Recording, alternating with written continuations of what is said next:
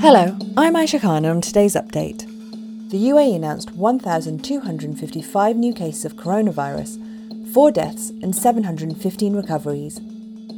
There were over 105,000 tests carried out. Globally, there have now been over 55.5 million cases. Authorities are urging the public to abide by COVID 19 safety measures as a busy holiday season approaches. The pandemic will require residents to put safety first when the country unites for National Day on December the 2nd. Christmas and New Year are also typically marked in jubilant style across the Emirates, but officials have called for caution to help curb the spread of the virus. Key guidelines were set out for holiday celebrations, including a limit on gatherings for firework displays, the cancellation of workplace parties, and the need for official approval for the hosting of music concerts and other live events. The exchange of gifts and food will be prohibited during the upcoming festivities. Sheikh Mohammed bin Zayed has invited Israeli President Reuven Rivlin to visit the UAE. The Crown Prince of Abu Dhabi and Deputy Supreme Commander of the Armed Forces made the offer during an exchange of messages with Mr. Rivlin on Tuesday. Sheikh Mohammed expressed the UAE's appreciation for the role Israel played in the historic Abraham Accord signed between the countries at the White House in September. The agreement cemented efforts to normalise UAE Israeli relations. Israel's president offered his own thanks to the UAE for helping pave the way for a new era of partnership.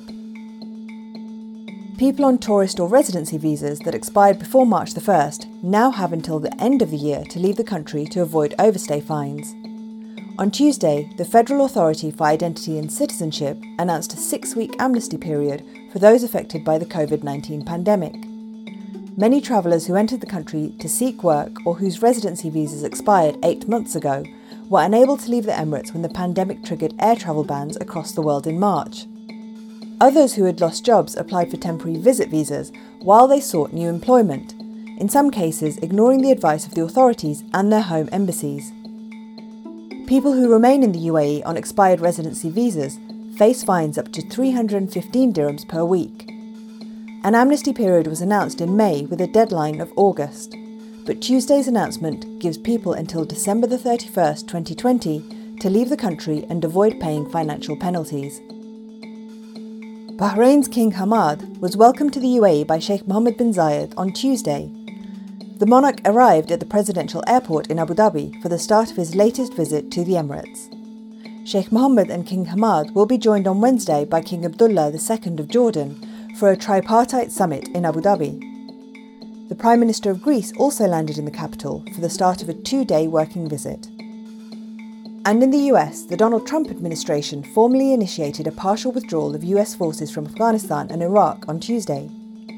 By January the 15th, there will be 2,500 troops in each country. There are currently some 4,500 US troops in Afghanistan and another 3,000 in Iraq. Mitch McConnell, the Republican Senate Majority Leader, pushed back on Mr. Trump's plans on Monday and warned that a quick withdrawal of US troops from Afghanistan would hurt our allies. While NATO Secretary General Jens Stoltenberg said withdrawing troops from Afghanistan prematurely risks a resurgence of international terrorism. Now over to Jason von Berg for what's trending. Tributes are pouring in for Jetman pilot Vince Reffet after he died in a training accident in Dubai yesterday. The accident happened near the aerial stunt team's base in Dubai and is currently under investigation. The French national had carried out several dramatic flights over the years. It might be a different kind of Christmas for most this year, but New York City isn't going to stop the festive cheer. The tree at the Rockefeller Plaza is just about ready to go. The 75 foot spruce was driven to the heart of the city at the weekend and is bound to be quite spectacular once fully decorated and lit up. You can check out the video on our Twitter profile. And it's a big day in Oman today. The Sultanate celebrates its 50th National Day. Lots of messages are being shared across social media, so be sure to join in the conversation. And to all our followers in Oman, we wish you a happy National Day.